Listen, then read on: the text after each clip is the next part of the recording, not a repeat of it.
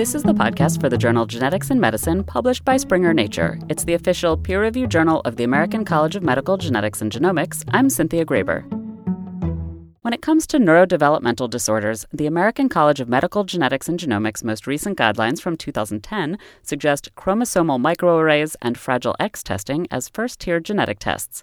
These are recommended for unexplained developmental delays, intellectual disability, and autism spectrum disorder because nearly a third of neurodevelopmental disorders are currently thought to have a genetic basis. It turns out that the diagnostic yield, which means you know the percentage of time that you get a positive response with these first line test currently is approximately 15 to 20 percent. So roughly in 80 or 85 percent of the cases, we still end up with an unexplained case of neurodevelopmental disorders. We don't have a genetic diagnosis for that individual. Mustafa Sahin is a neurologist and director of the Translational Neuroscience Center at Boston Children's Hospital and Harvard Medical School, and he and his colleagues thought it was time to update these best practices with new data. Research in genetics and genomics of autism and neurodevelopmental disorders over the last 10 to 15 years has suggested that there are probably somewhere on the order of 400 to 1,000 different genes that give you susceptibility for developing autism, for instance. So there's a huge heterogeneity of autism.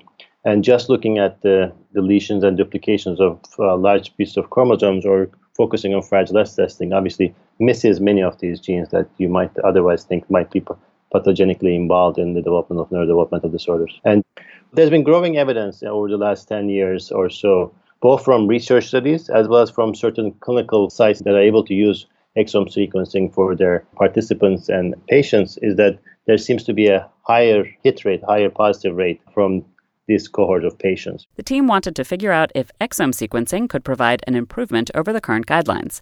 The resulting paper, a meta analysis and multidisciplinary consensus statement, was published in the journal Genetics in Medicine. So we started out with a scoping review of the literature using PubMed terms for exome sequencing as well as neurodevelopmental disorders.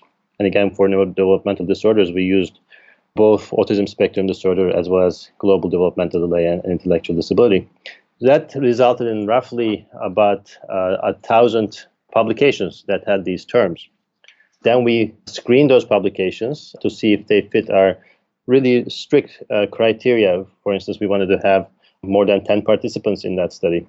We wanted to make sure this wasn't just a methods paper, but that there was actually a cohort of individuals being studied, that this wasn't just a review paper, etc. So by excluding those kind of papers, we ended up at the end of this with 30 publications that fit our inclusion criteria. Then they convened an in person conference in Boston of experts from a variety of disciplines to review the results and draw some conclusions. And finally, Dr. Sahin says they created a model to determine the potential impact for the meta analysis. What we found was that overall molecular diagnostic yield of exome sequencing in neurodevelopmental disorders is roughly 36% with a confidence interval of from 30 to 43%. If you divided this group of studies into those with just isolated neurodevelopmental disorders versus those where there's neurodevelopmental disorders plus associated conditions such as microcephaly or macrocephaly, the yield changes uh, somewhat. So in isolated neurodevelopmental disorders, the molecular diagnostic yield is 31%,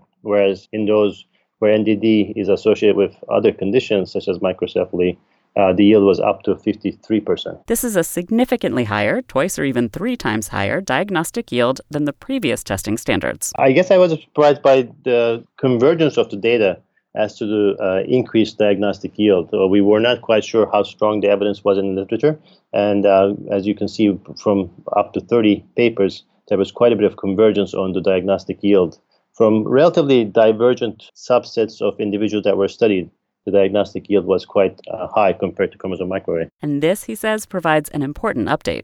Based on the significantly higher diagnostic yield of exome sequencing compared to chromosome microarray, we would recommend exome sequencing to be the first line of testing uh, for an individual with neurodevelopmental disorders.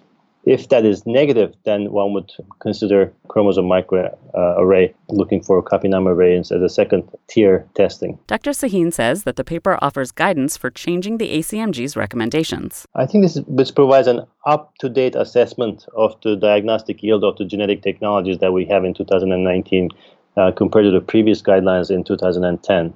Uh, we hope this will provide significant awareness of the increased diagnostic yield of exome sequencing among the various options and will set the stage for exome sequencing to be uh, more widely accepted as the first line uh, testing in the future. And the potential increase in diagnoses has important implications for management. There is evidence suggesting that having um, a molecular diagnosis, first of all, brings to end the diagnostic odyssey that many of these patients go through. It's not unusual for a patient to undergo sequential testing, either genetic, metabolic imaging, uh, Uh, electrophysiology, sometimes biopsy of skin or muscle, etc., in order to identify the cause of the neurodevelopmental disorder.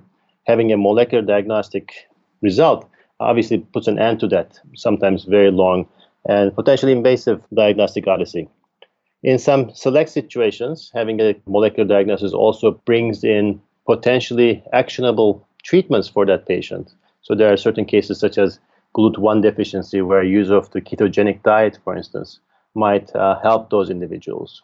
And of course, uh, finally, there's the uh, importance of understanding the genetic disorder underlying uh, this individual's problems and be able to provide anticipatory care for them, potentially bringing in therapies at an earlier age that might be appropriate for that uh, genetic disorder. And also maybe stopping and discontinuing some unnecessary treatments that that individual might be exposed to without un- understanding the underlying diagnosis. The new guidelines recommending exome sequencing as a first step, he says, should improve the situation overall. Today, since chromosomal microarrays are recognized as the best first tier approach, they're typically covered by insurance. Dr. Sahin says these results suggest that exome sequencing should now be covered as that first tier test based on the improvement in positive results. Genetics in Medicine is the official peer reviewed journal of the American College of Medical Genetics and Genomics and is published by Springer Nature. I'm Cynthia Graber.